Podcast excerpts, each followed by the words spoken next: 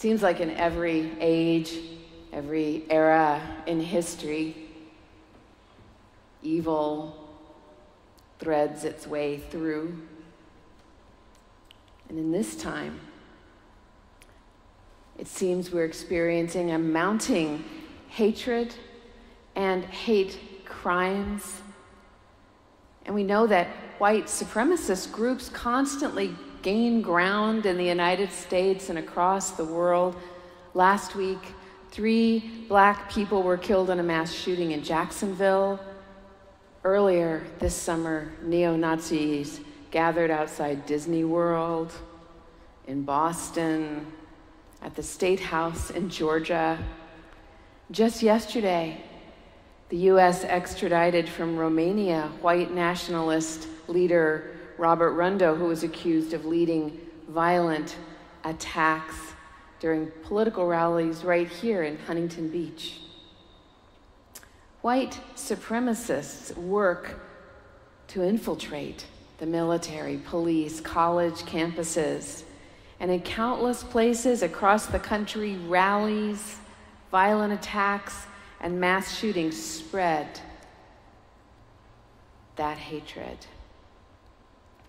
And in the midst of all this organized hatred, this week, we hear Paul say to his followers in Rome, Hate what is evil.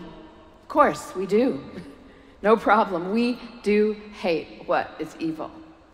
And we know that neo Nazism and white supremacism, with all of their anti black, anti LGBTQ, anti Jewish, anti women, anti, anti, anti stances, promote pure evil. However, Paul also says, do not repay anyone evil for evil.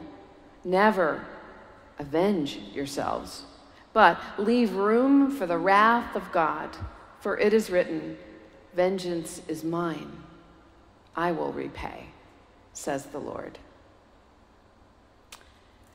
If Paul tells us not to repay evil for evil, to leave that to God, what are we meant to do in the face of it? Mysteriously, impossibly, Paul, channeling Jesus, wants us to repay evil with love. If your enemies are hungry, he says, feed them. If they are thirsty, give them something to drink. Overcome evil with good.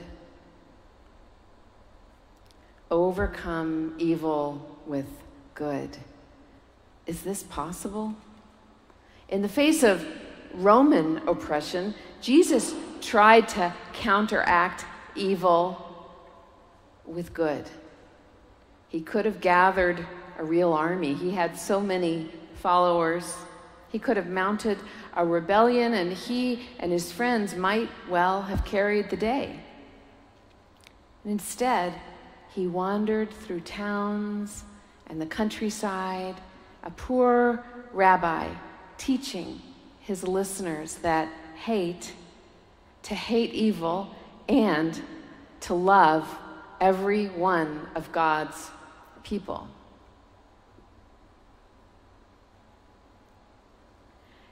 To become a priest, you know, you go to seminary. And my seminary class included a fiery evangelical Christian named Jeremy who came to Boston University boiling with hatred.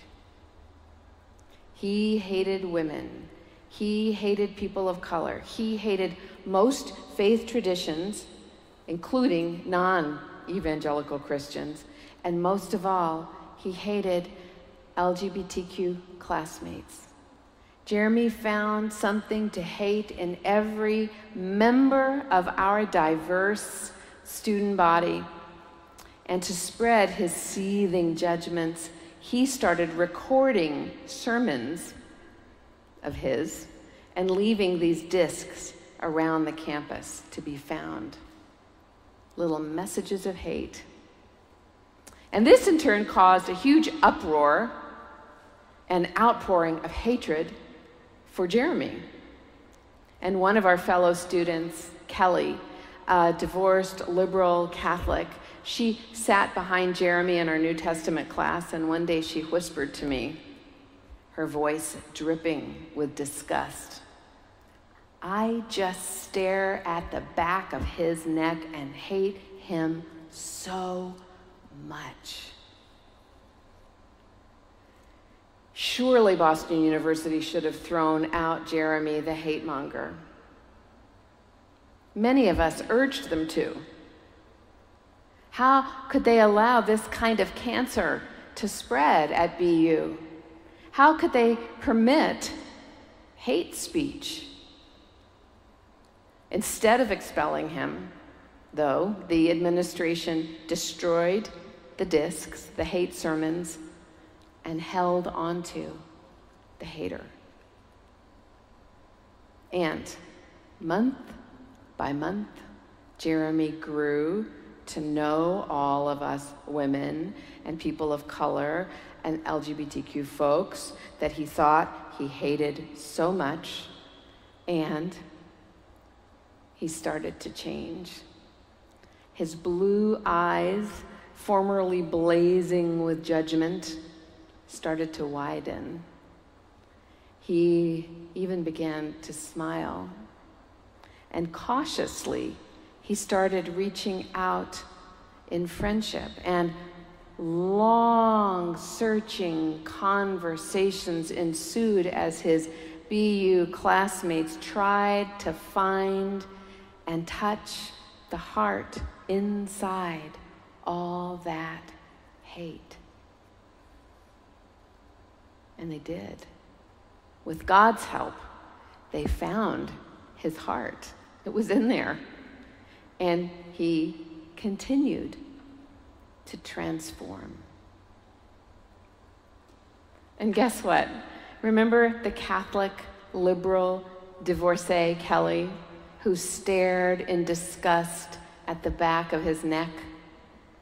Well, Jeremy and Kelly Talk about an odd couple. They fell in love. she got pregnant. They married.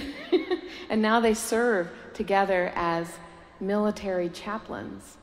And she speaks about the power of their prayer life together as a couple. I don't know who was more surprised, Jeremy or Kelly, or all of us. Jeremy began to heal from hating because the community overcame the very strong and completely understandable temptation to hate him back, hate him more, and send away his toxic energy. You know, there are groups in this country who try to work with people like Jeremy. Life After Hate is one of them, and this is a group that was actually founded by a former white supremacist committed to helping people leave the violent far right so that they could connect with humanity and live lives of compassion instead. To extract people from that place of hatred, to dismantle hatred. Dismantling hatred is hard work. Hating is so much easier.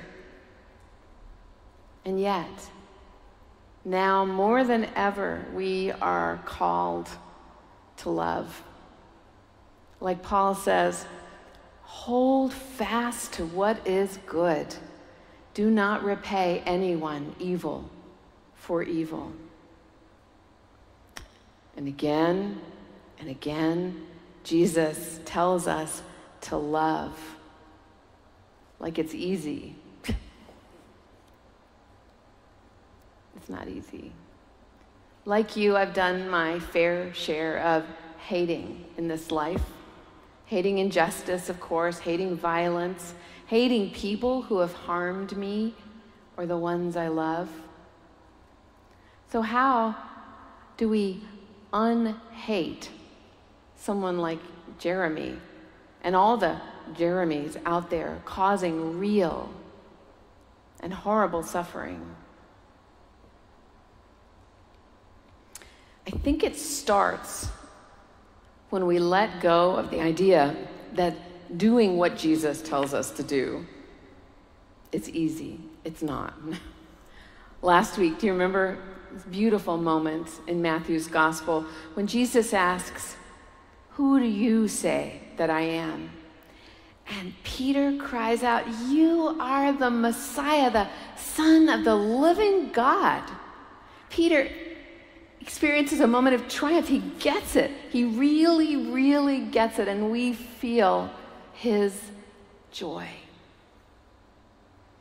And once we get it, really get that Jesus is more than a wise and holy man, that Jesus is God in us and among us, we want to be part of that too. We know this means our lives will change. So far, so good. Then, this week in Matthew's gospel, the change that the disciples are yearning for and that we yearn for, it turns out isn't what was expected at all. The disciples thought by following Jesus, their lives would be changing for the better. And instead, their beloved teacher and friend, tells them that he must go to Jerusalem and undergo great suffering at the hands of the elders and the chief priests and the scribes and be killed and on the third day be raised.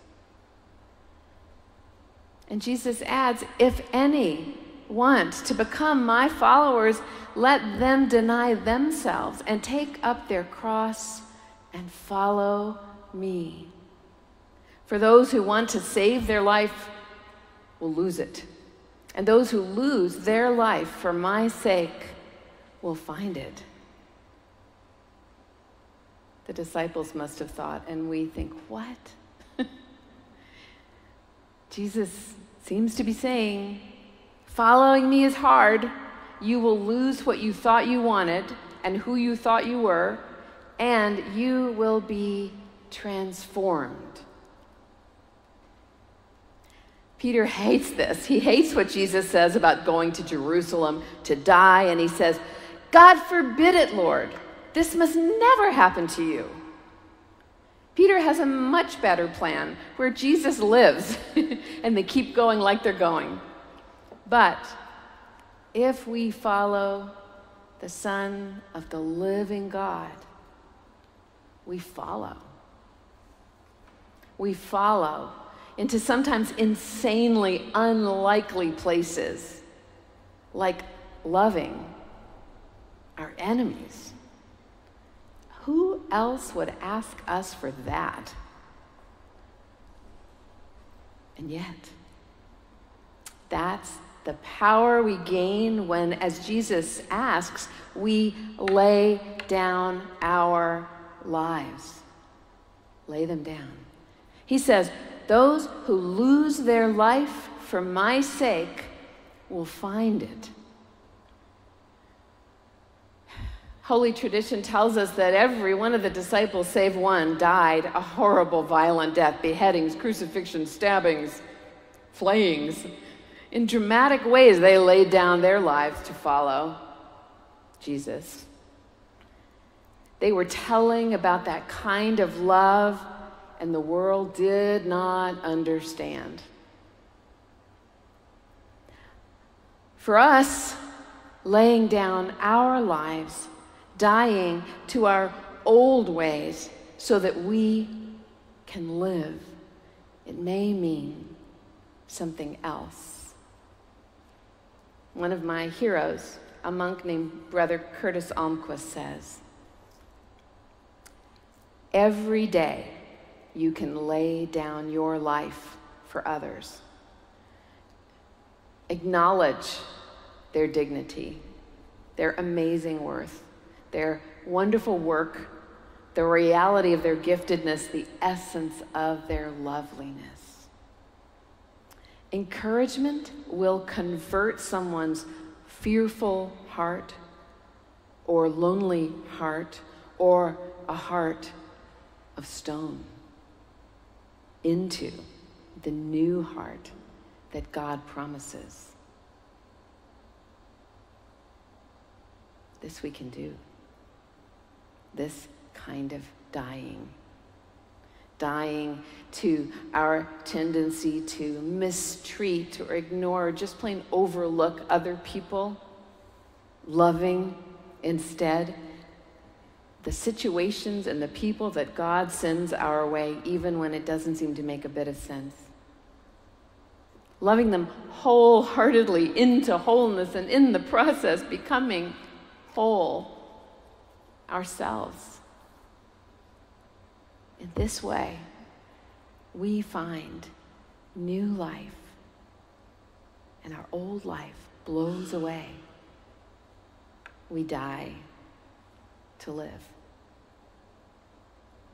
Amen.